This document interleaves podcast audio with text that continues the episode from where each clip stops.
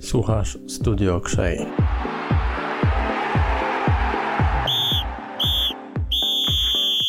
Dzień dobry Państwu. Bartosz Otorowski, Piast Gliwice TV, Studio Krzei, audycja Niecodzienny Gość. Jest z nami dzisiaj kolejny wyjątkowy i niecodzienny gość przy Okrzei, Tomasz Sobania. Cześć Tomku. Dzień dobry, cześć. Jak się czujesz? No, czuję się trochę zmęczony i to wcale nie dlatego, że właśnie przebiegłem 2,5 tysiąca kilometrów, bo tak naprawdę wyprawa zakończyła się całkiem niedawno, ale nie zdążyłem jeszcze w ogóle odpocząć tak załatwiam teraz różne sprawy, latam yy, organizując kolejne prelekcje, myśląc już o kolejnej wyprawie i, i tylko czekam na ten moment, jak sobie trochę dychnę. Mam nadzieję, że już niedługo. Bardzo Ci dziękuję za to, że w ogóle zgodziłeś się przyjść dzisiaj porozmawiać z nami, bo właśnie zdaję sobie sprawę, że bardzo wiele osób teraz chciałoby z Tobą porozmawiać, zrobić sobie zdjęcie i w ogóle przeżyć ten czas. Też pewnie masz swoich bliskich, którzy Ci kibicowali. Więc jesteśmy tutaj w, w kilku celach. Przede wszystkim chciałem, żeby nasza publiczność bardziej Cię poznała, żebyśmy się dowiedzieli, dlaczego biegłeś akurat ze stadionu Piasta Gliwice, żebyś opowiedział troszkę, jak to jest spotkać Roberta Lewandowskiego e, i też chciałem, żebyś opowiedział, E, oczywiście o tym, czy interesujesz się piłką nożną, jaką książkę wybrałeś, ponieważ jest to audycja ze współpracy z wydawnictwem SQN. No i też chciałbym, żebyś wiedział, e, żebyś tam powiedział e, o tej trasie, o tym biegu i o tym, jak spotkałeś, tak jak powiedziałem, Roberta Lewandowskiego w Barcelonie. O tym będziemy dzisiaj rozmawiać. No, mógłbym się odnieść do wszystkich rzeczy, ale chyba musimy przez godzinę mówić, to tak. Spróbujemy zdążyć. W wielkim skrócie Tomku, no będziemy jeszcze rozmawiali o tym, dlaczego właśnie nie możesz rzucić zdjęcia z Lewandowskim, mm -hmm. więc zostańcie z nami. To bardzo ważny fakt, ale chyba najważniejszy fakt to ta zbiórka e, i o tym będziemy przede wszystkim rozmawiać. W związku z tym od tego zaczynamy. Zbiórka. Mm, dlaczego biegłeś?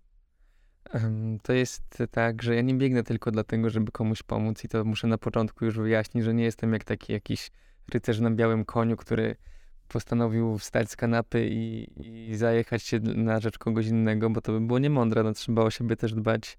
Ja jestem sportowcem, ja robię to po to, żeby spełniać swoje sportowe marzenia, ale skoro przy okazji mogę komuś pomóc, to czemu by tego nie zrobić? No i właśnie dlatego co roku organizuję charytatywne zbiórki przy okazji moich biegów i w tym roku celem było uzbieranie jak największej liczby, e, jak największej kwoty na rzecz klubu zajmującego się terapią i profilaktyką uzależnień w Gliwicach.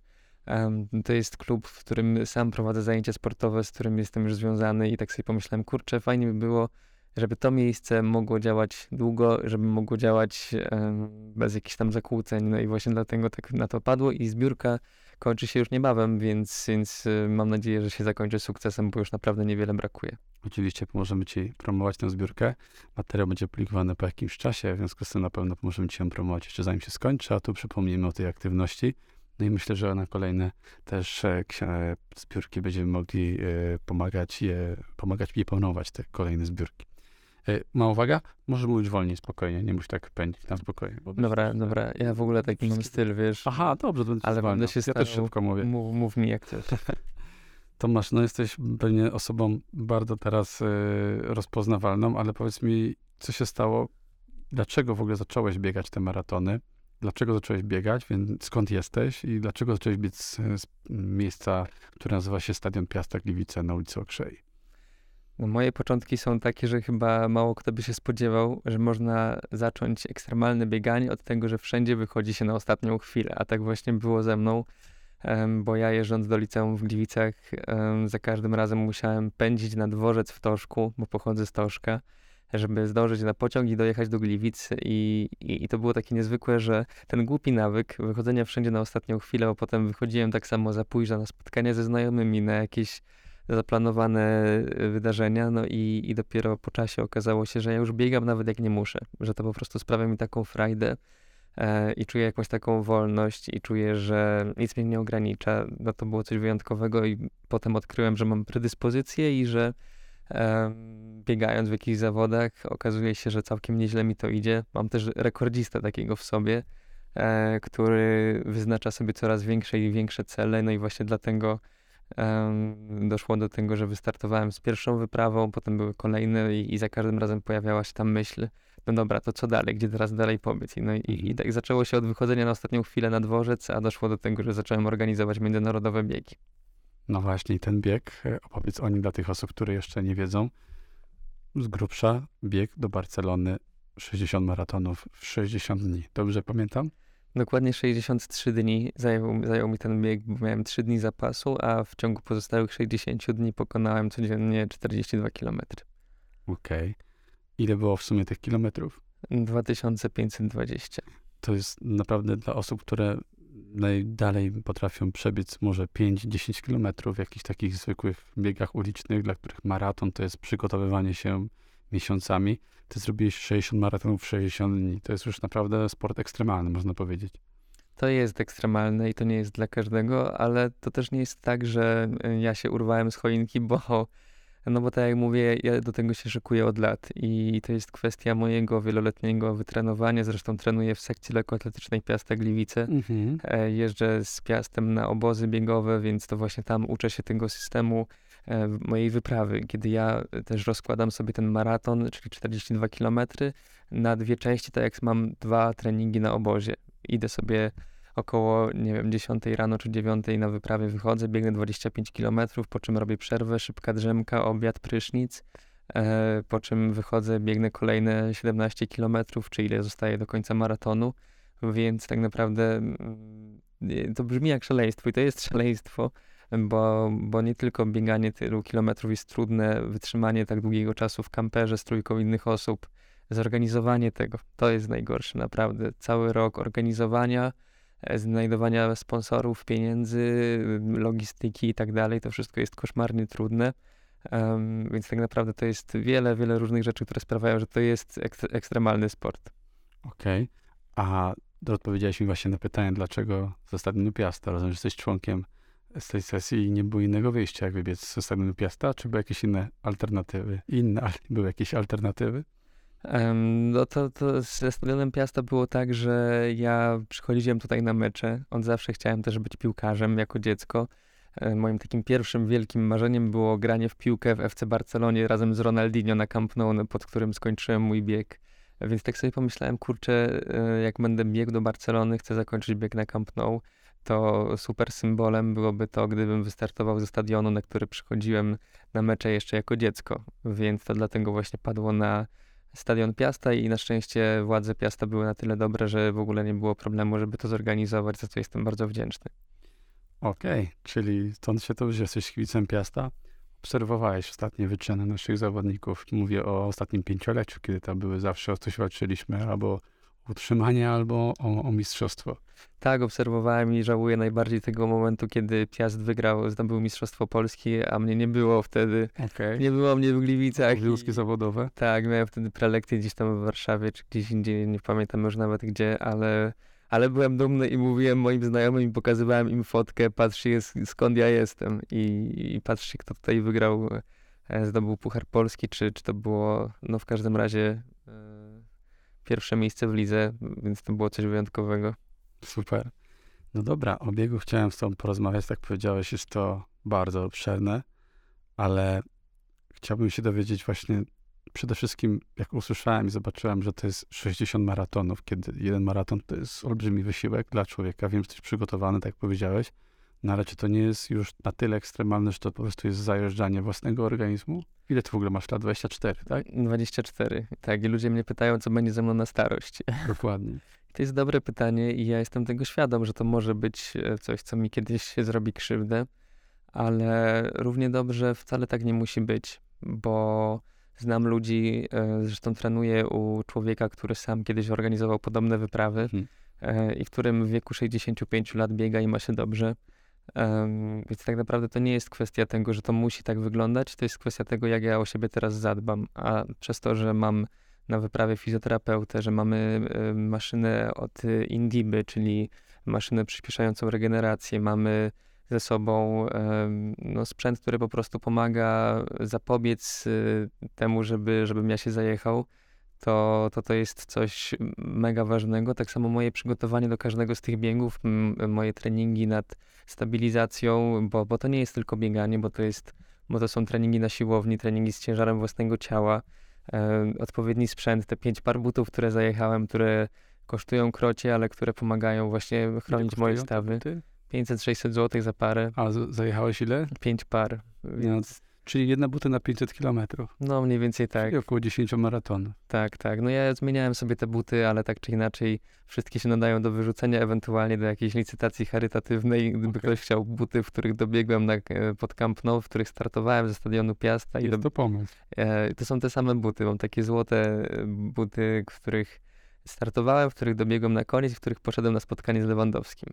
Okej. E, I może dla kogoś to będzie na tyle istotne, że kiedyś te buty wylicytuję. No w każdym razie Dobry pomysł. mogę tylko dodać, że e, pięć par butów zajechałem, zgubiłem okulary przeciwsłoneczne, które też kosztowały swoje i zostałem okradziony z zegarka, z którym biegłem od Polski i to już drugiego dnia w Hiszpanii zniknął mój zegarek. Podobnie jak Robertowi chyba. Tak, tak i o tym mu też powiedziałem.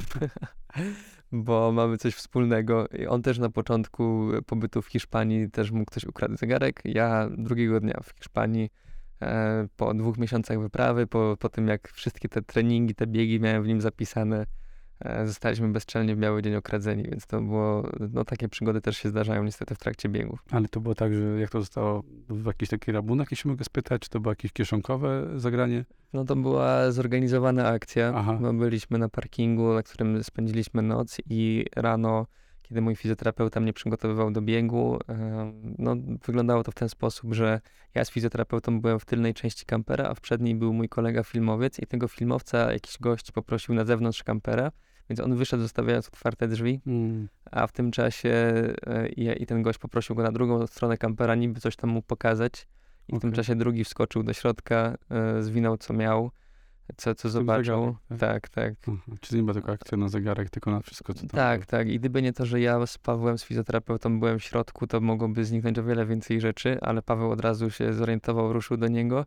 E, gość dostał w mordę i od razu podniósł ręce, pokazując, że on, on nic nie ma. I, Tak. i to, też, to też było jakieś takie zagranie, bo myśmy naprawdę myśleli, że on nic nie zabrał. A tam pozostali już... A pozostali już podjechali, w ogóle podjechał jakiś ciemny samochód, wyskoczyło następnych dwóch, więc myśmy im dali spokój. Aha. Odjechali.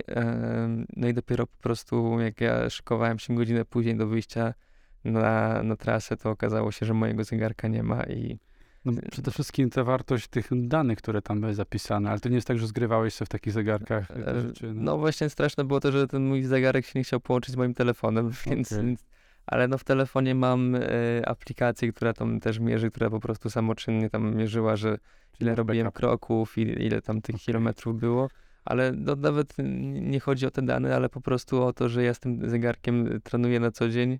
E, on też swoje kosztował, no i, i to tak, no, no, też to, dla mnie to było straszne pod tym kątem, że ja w życiu nie zostałem okradziony i, i w życiu też nie spodziewałbym się po tym, jak dwa miesiące był spokój i spotkaliśmy wielu dobrych ludzi, że ktoś może być tak perfidny, tak zły, może po prostu zorganizować, e, e, zaplanować akcję, która ma na celu to, żeby mi zrobić krzywdę w pewnym sensie. To jest no. straszne, no.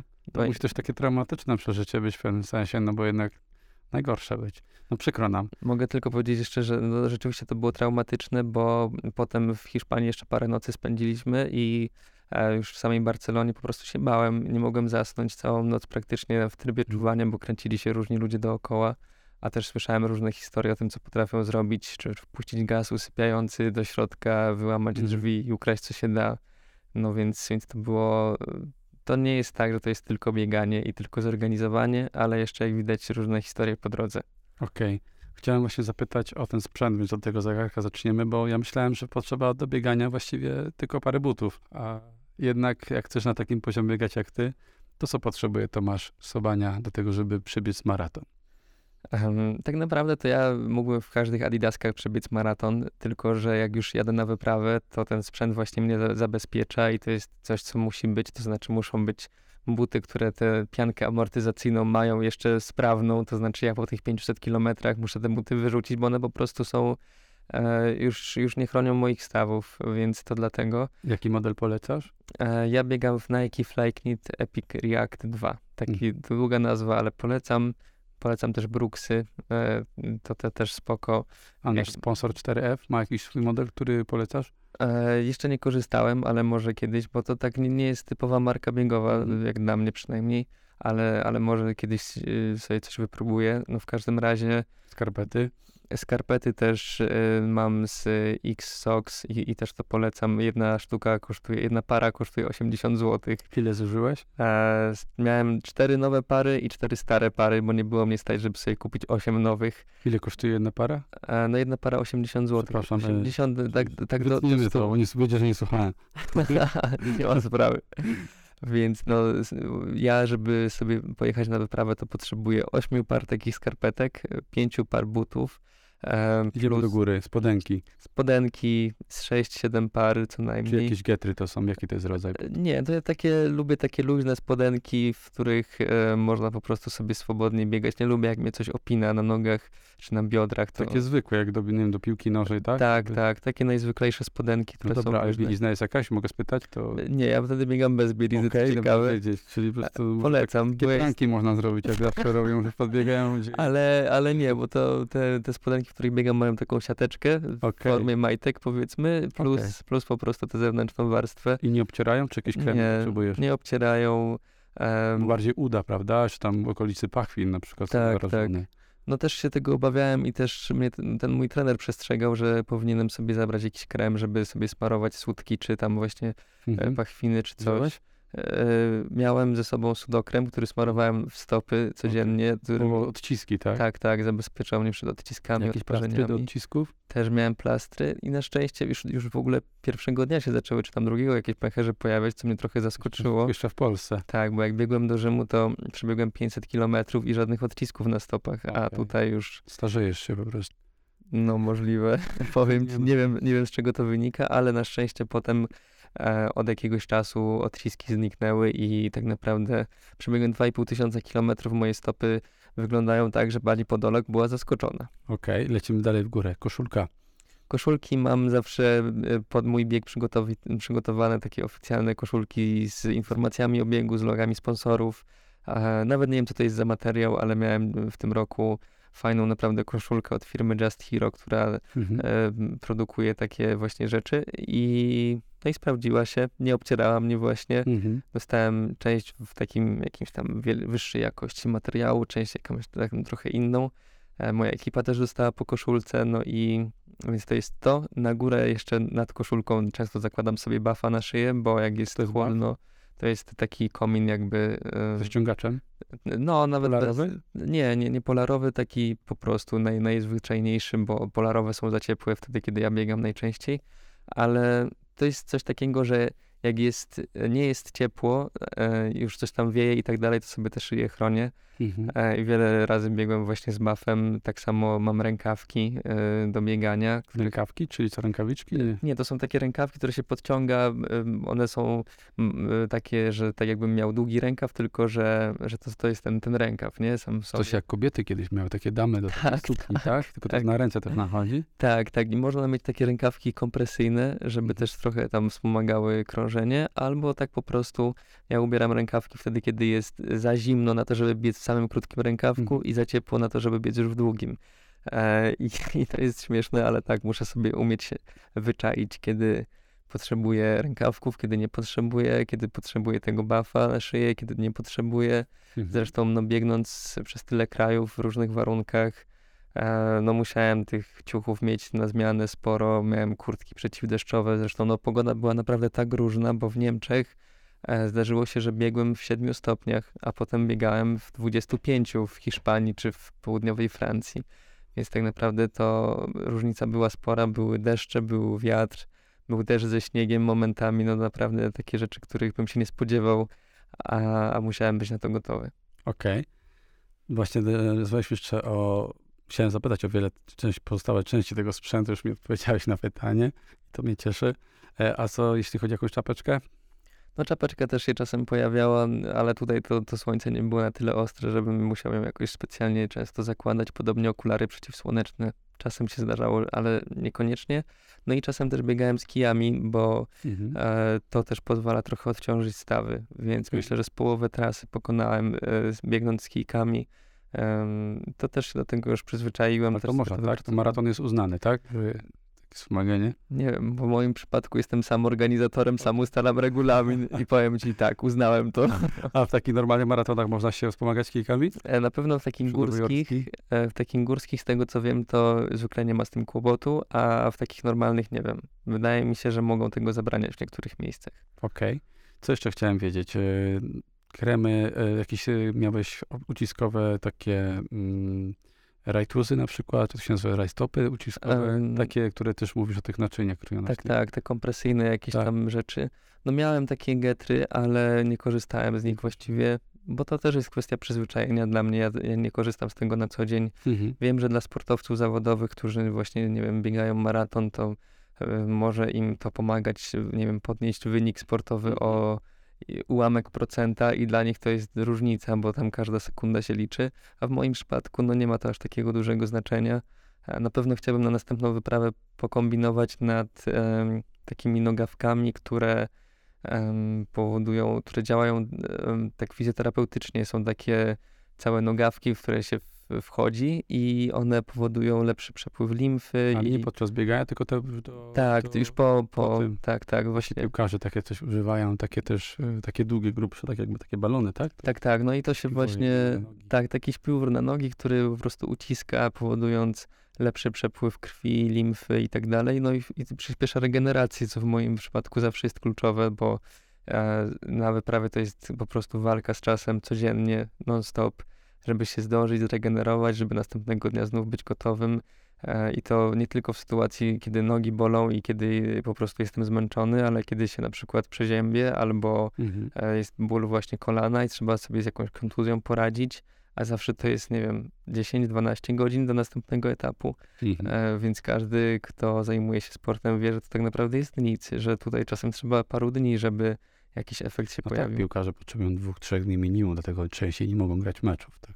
No, no tak, a tutaj ja mam codziennie No taki właśnie. jakby mecz. No na szczęście em, to też jest niezwykłe, że ciało się potrafi przyzwyczaić do takich ekstremalnych rzeczy i ja podczas moich wypraw nieraz już em, w takim wielkim zaskoczeniu orientowałem się, że biegam coraz szybciej, że budzę się rano, nic mnie nie boli i, i jeśli ktoś się zastanawia, jak to jest chodzić po przebiegnięciu tysiąca, dwóch tysięcy kilometrów, no to ja po prostu czułem się tak, jakbym nie biegał w poprzedniego dnia. Nic mnie nie Super. bolało. Muszę ci przerwać, bo ominęliśmy zegarek, tak? Jaki zegarek polecasz tak naprawdę? Gdybyś... Em, no, tak naprawdę każdy zegarek, który mierzy dystans i czas, wystarczy. I, i nie trzeba mieć jakichś tam fikuśnych zegarków, takich jak ten, który mi zarąbali. E, ale, ale ja miałem Garmina, Garmin Fenix y, 5 Pro, czy coś takiego. do połączenia z telefonem, tak? Tak, to też było to, tylko że mój telefon okazało się, nie łączy się. E, tutaj jest e, antyreklama iPhone'a, nie Okej. polecam.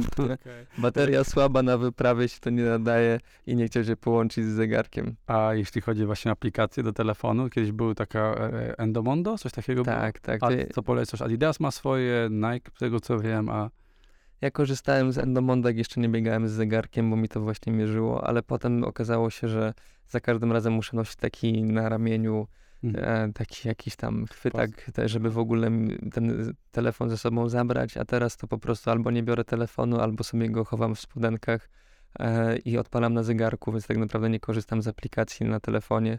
Wiem, że Mhm. też jest Strava i wielu ludzi sobie ją chwali, ale ja jeszcze z niej nie korzystałem, ale no może kiedyś sobie też to wykombinuję, bo fajnie, żeby ludzie też mogli mnie śledzić w trakcie wypraw, a do tej Tak. pory jeszcze tego nie ogarnąłem ani razu. No to bo- masz cel na następną wyprawę. No bo po prostu za każdym razem jest tyle rzeczy do zrobienia przed tą wyprawą, że odkładam to sobie jak będzie czas, po czym nie ma tego No czasu. to dzisiaj obiecaj, że to zrobisz. Dobra. E, Bo jak nie dzisiaj, to już ten. e, Przeszliśmy przez sprzęt, przeszliśmy przez warunki pogodowe. E, Będziemy dzisiaj porozmawiać jeszcze o trudnych momentach i o tych fajnych momentach, a jeszcze pytanie o odżywianie, dieta. Co, co ty jesz podczas takiej wyprawy? I co pijesz? Em, do picia to izotoniki to jest podstawa w trakcie biegania i to w miarę naturalne, tak żeby sobie żołądka nie zajechać, no bo ja tych izotoników naprawdę wypiłem hektolitry. Jakie smaki? E, różne tam, miałem taki fajny smak iced tea, e, mrożonej herbaty. prawda? Tak, tak. Ja piłem ten jeden smak przez półtora miesiąca O i dało radę. Potem się przerzuciłem na jakiś pomarańczowy czy wodę kokosową, ale to tak, to piłem sobie te izotoniki, które mi moja ekipa codziennie rozrabiała z wodą, nie? I, a jak nie takie, to polecam bardzo naturalny izotonik, woda, miód, cytryna, sól. wymieszać, podgrzać i, i już jest super. Trzeba pić przed biegiem, w trakcie czy po? E, no ja polecam, jak się biegnie długo, to popijać sobie w trakcie, tak co 15 minut łyczek, e, czy tam co pół godziny troszkę Ile więcej. litrów dziennie? E, no tak, 4 litry dziennie wypijałem około. A traciłeś ile wody?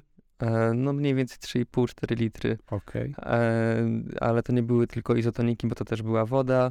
Codziennie rano do śniadania kawka, do owsianki nieśmiertelnej, którą jadałem codziennie. Okej. Em, Przed bieganiem już, już to też było ważne, żeby właśnie przyzwyczaić organizm do tego, że rano jest owsianka, jest... Jakiś jogurt naturalny, owoce? E, Nie, nie, to było owsianka na wodzie plus suszone owoce, miód, e, orzechy jakieś włoskie, laskowe, inne i to była naprawdę taka bomba Okej. e, wartościowych rzeczy. Zawsze Czemu nie to- jogurt naturalny? Nie, nie opłaca się? E, Nie, nie wiem, ja po prostu tak mi smakowało. A myślałem, że to z jakichś przeciwwskazań. Pytam dlatego, bo Nie, wiele nie. osób używa właśnie takiej owsianki z jogurtem. Rano sobie robi takie tak zwane musli, tak? No, to też nie jest jakiś kłopot. Ja raczej nie jem mlecznych rzeczy za wiele, ani mleka Mhm. nie piję.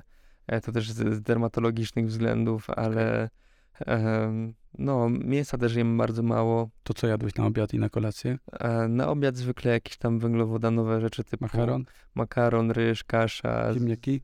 też ziemniaki się zdarzały z warzywami, z... No, no różnie to tam ekipa przygotowywała. Paweł robił dobre potrawki, więc wtedy mięso też wpadało. Właśnie jakaś tam potrawka z kurczaka z ryżem, no coś zarąbistego. A na kolację zwykle jadałem, uwielbiałem, nie wiem czemu, ale to był mój rarytas w trakcie tej wyprawy, czyli e, kanapka, czy tam bagietka we Francji z masłem, żółtym serem, pomidorem e, i odrobinę cebuli. Po prostu było tak pyszne, że ja codziennie mógłbym tylko jeść właśnie to na kolację. Nie wiem dlaczego, ale, ale było pycha. Trochę za dużo tłuszczu w tym było, ale ogólnie to, to jadałem takie rzeczy na kolację, czy tam mm, czasem coś innego wpadało, no, no było tego trochę. Dobra. Jedzenia mamy. Twój team. To zrozumiałem, że był fizjoterapeuta, był filmowiec. Kto wchodził w skład twojego teamu? E, To były trzy osoby, czyli Iza, która była kierowcą i logistykiem w jednym, więc oprócz filmowca i fizjoterapeuty była właśnie Iza. Fizjoterapeutą był Paweł, e, a filmowcem Dominik i, i to też jest zawsze trudne zebrać ekipę, wyrwać kogoś ze własnego życia na 2-3 miesiące. No właśnie. Oj, to też było trudne, ale na szczęście znalazł się zespół.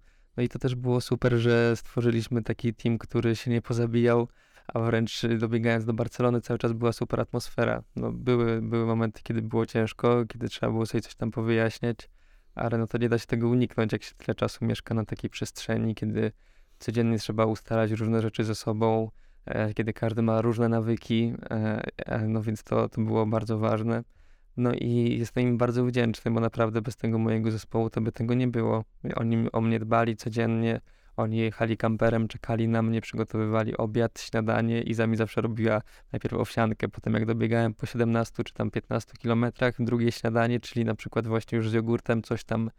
Jadłeś e, to w biegu, czy przerwy miałeś? Przerwę robiłem sobie na przykład pół godziny, e, kładłem się, czytałem książkę zwykle. To Okej. było naprawdę na luzie. No, robiłem te 15-17 kilometrów, kładłem się z Michą, e, czytałem sobie książkę, zbierałem się po pół godziny i biegłem kolejne 12 kilometrów na przykład, po czym e, właśnie brałem sobie prysznic w kamperze, jadłem obiad, znowu się kładłem e, z nogami w górze, żeby trochę Mhm. przyspieszyć regenerację.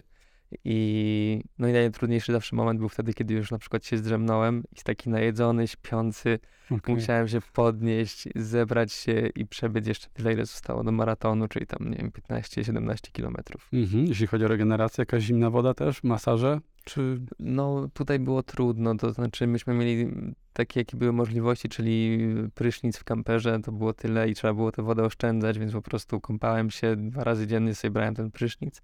E, I wieczorem Paweł właśnie z wykorzystaniem tej indiby, która, e, której codziennie korzystaliśmy i rano, żeby mnie Mhm. przygotować do biegu i wieczorem, żeby przeprowadzić regenerację, e, to Paweł z półtorej godziny do dwóch godzin mm, mnie masował po, po Mhm. całym bieganiu. Więc tak naprawdę nasz dzień kończył się około 23 czy 24, a potem 6.45 pobudka i tak dzień, dzień, dzień praktycznie przez dwa miesiące. I jak wyglądała trasa? Gliwice, Monachium? Gliwice Paryż? Wcześniej, wcześniej była Praga, bo biegłem przez Czechy.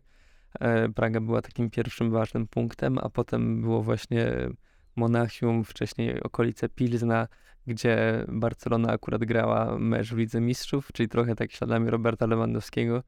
E, potem Monachium właśnie, gdzie pod Allianz Areną też sobie zrobiliśmy mały stop. W ogóle wpadliśmy na Oktoberfest, bo akurat okay. tak się fajnie złożyło. A dla mnie jako takiego podróżniczego typa to też było super. Zobaczcie coś jeszcze dodatkowo. Potem Paryż?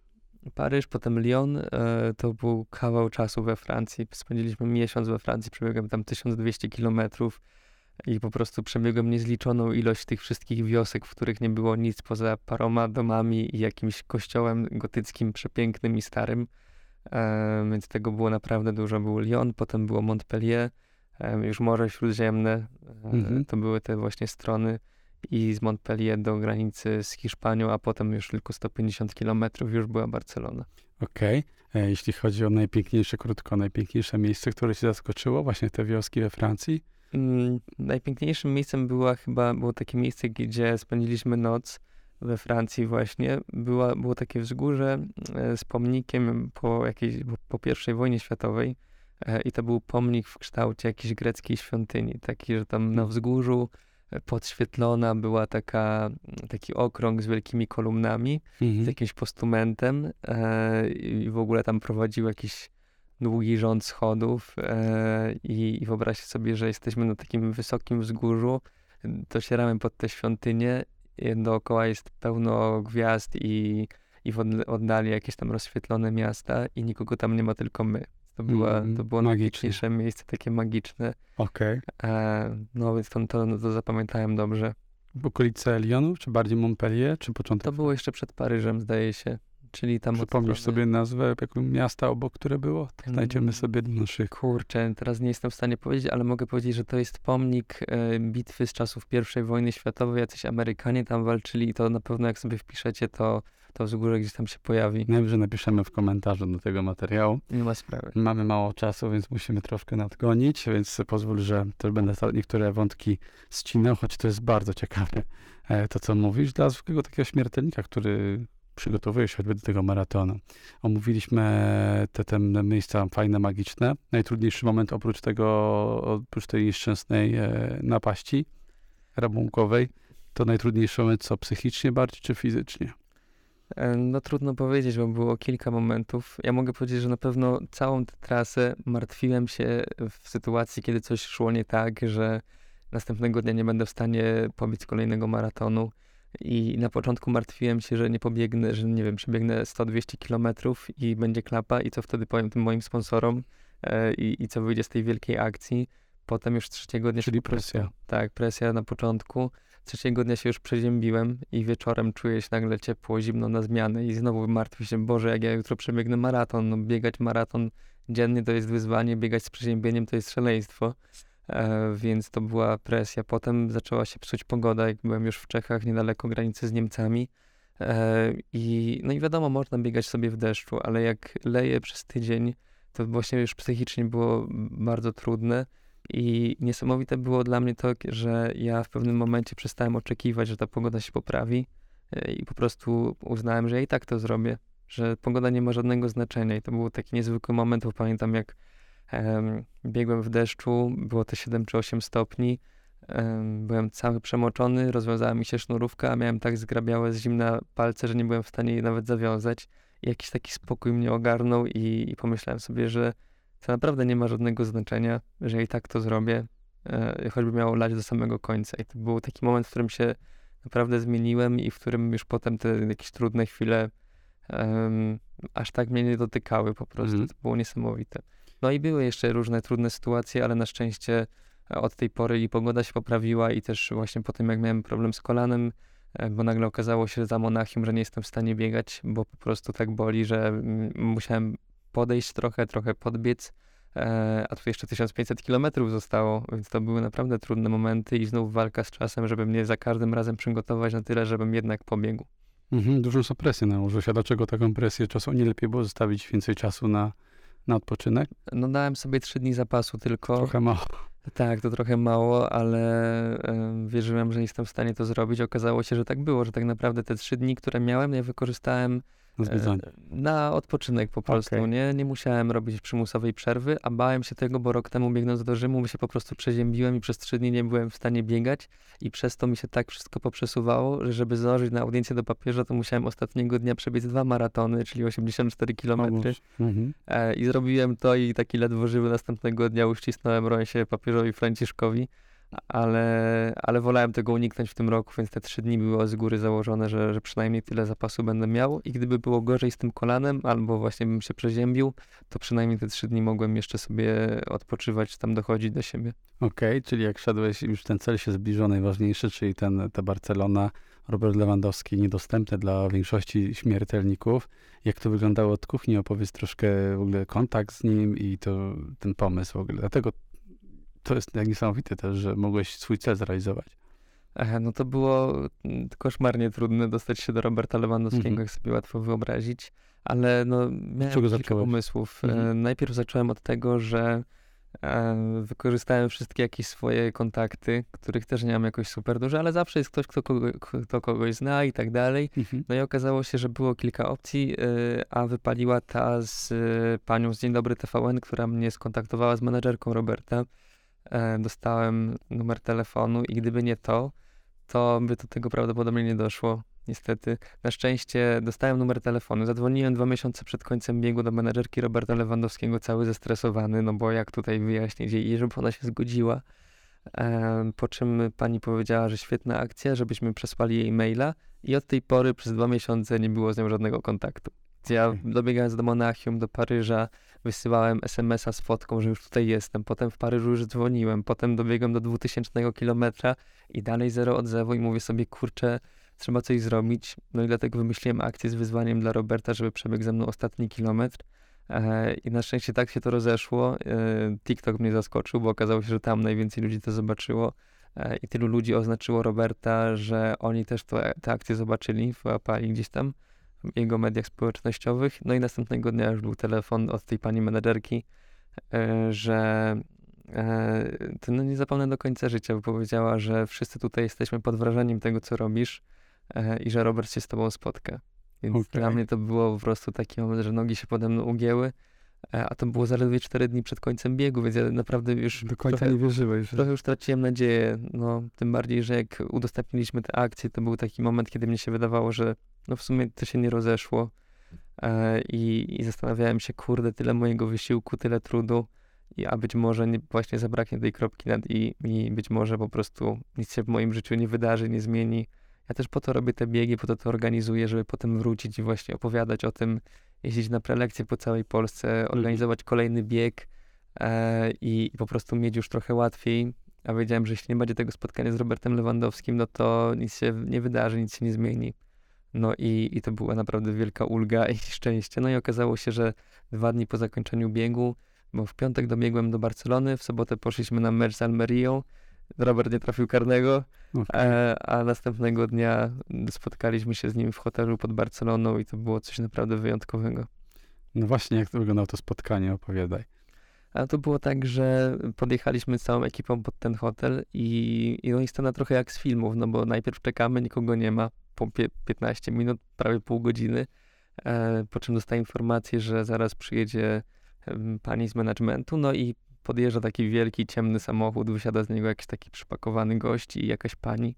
Podchodzą do nas, prowadzą do hotelu, mówią, żebyśmy zaczekali, no i wreszcie przez okno widzę, jak e, podjeżdża E, takim butelkowo-zielonym samochodem. Ktoś, Słynnym kabrioletem. E, nawet nie wiem, czy to był kabriolet. To, to była kabriolet, tak, ale Aston Martin chyba to jest. Możliwe, możliwe, ale w każdym razie zobaczyłem... Albo Bentley. Mhm. Chyba to był Bentley właśnie. E, no i, i zobaczyłem sylwetkę Roberta Lewandowskiego i po prostu zobaczyłem, że on tu przyjechał dla mnie i mi po prostu tak serducho za, za, uderzyło, że E, no, no trudno było się y, ogarnąć, a tutaj za dwie minuty miałem z nim porozmawiać, więc ten, na początku mi się język zaplątał, ale potem już poszło. Przedstawiłem moją ekipę, e, opowiedziałem. No i tak to było niezwykłe, że mogłem z nim porozmawiać jak równy z równym. Zresztą był tak sympatyczny, że w ogóle nie czułem takiego jakiegoś, jakiejś różnicy poziomów, że to jest gość właśnie e, na szczycie szczytów po prostu. Y, bo był tak otwarty, tak normalny, że to było coś niesamowitego. Pytał o to, jak wyglądał bieg, ile biegłem. Jak powiedziałem, że 63 dni, to on powiedział, 63 dni biegłeś z Polski tutaj, matko, jak ty to zrobiłeś? No właśnie to było coś, coś niezwykłego usłyszeć z jego ust takie słowa. No a potem pogadaliśmy jeszcze trochę o, o, o, o po prostu o spełnianiu marzeń, o tym, że on jest dla mnie taką inspiracją, że nie można oczekiwać, że będzie łatwo, no bo skoro gość, który tyle już poświęcił, e, potem, nie wiem, zasługuje na złotą piłkę i nie dostaje, e, chce przejść do jakiegoś klubu, ale nie może przyjść do tego klubu, to czemu ja oczekuję, że mi będzie łatwo, e, skoro skoro jemu nie jest łatwo, nie? Więc to podziękowałem mu za to, zgodził się, powiedział, że no, tak to wygląda i że e, też jego dużo to kosztuje, ta walka o marzenia swoje i tak dalej. No więc fajnie to, fajnie to było. To było takie wydarzenie, po którym ja przez trzy dni czułem się po prostu najbardziej spełnionym człowiekiem na ziemi. I nie dlatego, że spotkałem się z Robertem Lewandowskim, e, dlatego, że to, nie wiem, jestem jakimś jego psychofanem, czy coś w tym rodzaju, ale po prostu dlatego, że dotarło do mnie, że ja, chłopak z małego miasteczka na Śląsku, zmieniłem swoje życie, dotarłem w miejsce, w którym chciałby być każdy e, i to moją ciężką, wytrwałą pracą i że naprawdę te lata treningów, lata organizowania wypraw, że to wszystko mnie doprowadziło do tego miejsca i gdybym się gdziekolwiek poddał wcześniej na tej drodze, to nie byłoby tego. No, to są świetne słowa, którym chciałem zakończyć ten podcast, ale jeszcze mam odrobinę na koniec e, pytań. Niesamowita historia i powiem ci, że też motywująca dla młodych, bo zawsze pytam w tym podcaście kogoś o to, żeby młodym przekazał jakąś wartość, jakąś wiedzę, jakieś mądre słowo, które może będzie drogowskazem i ty już to zrobiłeś. W związku z tym jeszcze a propos Roberta, no miałeś okazję go tutaj zobaczyć, e, jak grał jeszcze w Lechu Poznań lub też w Zniczu. Często opowiadam, że ten Robert Lewandowski w 2008 roku, kiedy Piast prawie by nie awansował przez to i po raz pierwszy przyjechał tutaj w Zniczu i strzelił nam bramkę na tym stadionie jeszcze na Starym Okrzej i przez to przegraliśmy mecz. Mieliśmy naprawdę ryzyko, że jednak się nie uda awansować, więc prawie ten Robert by nam przeszkodził. Jak kiedyś go spotkamy, na pewno mu to przypomnimy. Był tutaj, e, też Lechem Poznań, no i fajnie, że coś takiego możesz, mogłeś przeżyć. A Stadion Okrzei, jak z, oceniasz w ogóle te miejsce, gdzie teraz jesteśmy od kuchni, bo jesteś tu w sali konferencyjnej, Spotkałeś się z panem prezesem Piasta? Jak to widzisz? No, dla mnie to jest e, takie, no, coś niezwykłego właśnie w tym sensie, że kiedyś przychodziłem tutaj jako dziecko na mecze e, i wszystko wydawało się takie wielkie, takie niedostępne, a teraz jestem tutaj od kuchni, no i, i fajnie to czuć. Ja w ogóle zawsze lubię poznawać kulisy, no zresztą dobiegłem w zeszłym roku do Watykanu, a potem taki ksiądz, który tam miał e, paszport watykański, zaprowadził nas tylnymi drzwiami gdzieś tam na audiencję do papieża, prowadził nas po tym Watykanie gdzieś tam, no to to było takie coś, że... Coś niedostępnego. Ja lubię właśnie takie klimaty takiej niedostępności, no ale, ale tutaj e, no, nie czuję się podobnie, tak, nie ma tu jakiejś wielkiej tajemnicy, ale po prostu cieszę się, że że to doceniacie po prostu to, co zrobiłem, że mnie w tym wspieracie. Jest... Cieszymy się też, że udało się, że przyszedłeś, więc na koniec jeszcze tak, dwie, dwa tematy. Twoja zbiórka, może uda się nam ten materiał wy, wy opublikować jeszcze przed to powiedz mi krótko, na co zbieracie, ile jest już planu zrobionego i jak można pomóc.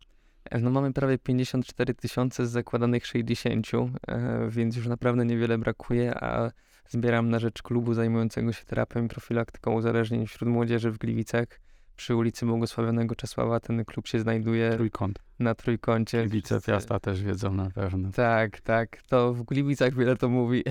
Okay. Tam jest potrzeba, żeby taki klub istniał i dlatego zbieram na niego pieniądze i zachęcam, żeby wejść na stronę zrzutka.pl i wpisać sobie bieg do Barcelony będzie i wesprzeć. Link, będzie link pod tym Super. materiałem, będziemy promować, może się jeszcze uda to wyedytować, tylko zmusisz mnie i cały nasz dział do trochę bardziej pracy. Ile zostało? Cztery dni na dzień dzisiejszy, tak? Cztery dni. Trzy już właściwie, bo w niedzielę będziemy tę zbiórkę kończyć. Może to gdzieś tam nawet o dwa dni możemy to przedłużyć ewentualnie. Tak, może się uda żebyśmy zdążyli. No i książka twoja. Mówisz o tym, że oprócz tego, że czytasz książki, wziąłeś sobie książkę Diego Maradony. Dlaczego? No bo mnie inspirują historie ludzi, którzy, którym teoretycznie nie daje się szans, no bo przecież gość ze slumsów może zostać legendą piłki nożnej. No, dla nas teraz to jest możliwe, ale pewnie w jego czasach, w jego dzieciństwie niekoniecznie. Człowiek Stożka może przebyć do Barcelony 60 maratonów. Toszek też nam się kojarzy głównie z zamkiem i zakładem psychiatrycznym, a teraz by się kojarzy z Tomkiem Sobania, mam nadzieję.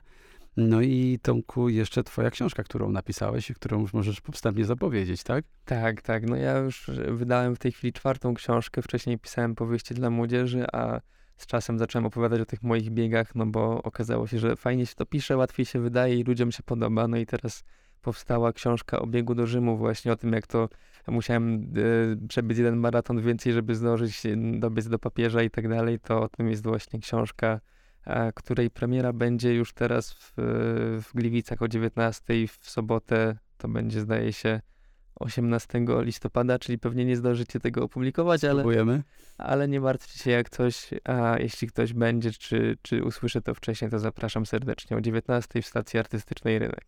Tomak, e, bardzo jest mi ciężko skończyć ten materiał, bo mamy ograniczoną ilość czasu i, i, walczymy dosłownie. Ostatnia jest minuta naszego zaplanowanego czasu, więc mogę tylko Ci podziękować. Twoja historia jest czymś wyjątkowym e, i to, że zgodziłeś się przyjść, więc bardzo Ci dziękujemy. Będziemy Cię doceniać, będziemy Cię oczywiście y, bardzo zawsze mile witać na stadionie Piasta Gliwice, tak jak dzisiaj. Gratuluję, dziękuję za to, że poświęciłeś swój czas, no i życzę powodzenia w kolejnych biegach, przede wszystkim zdrowia, no i żeby buty się tak szybko nie ścierały. Dziękuję bardzo i żeby mi nikt zegarka następnego nie zarąbał. Dzięki. Dokładnie, dziękuję. Moim gościem był Tomasz Sobania, gliwiczanin, absolwent pierwszego liceum ogólnokształcącego w Gliwicach, kibic Piasta, i człowiek, który zrobił 60 maratonów w 63 dni. Mm, dzięki Tomku, że byłeś Bartosz Starowski i wydawnictwo SQN. Dziękuję bardzo Studio Krzej. Do usłyszenia. Do usłyszenia.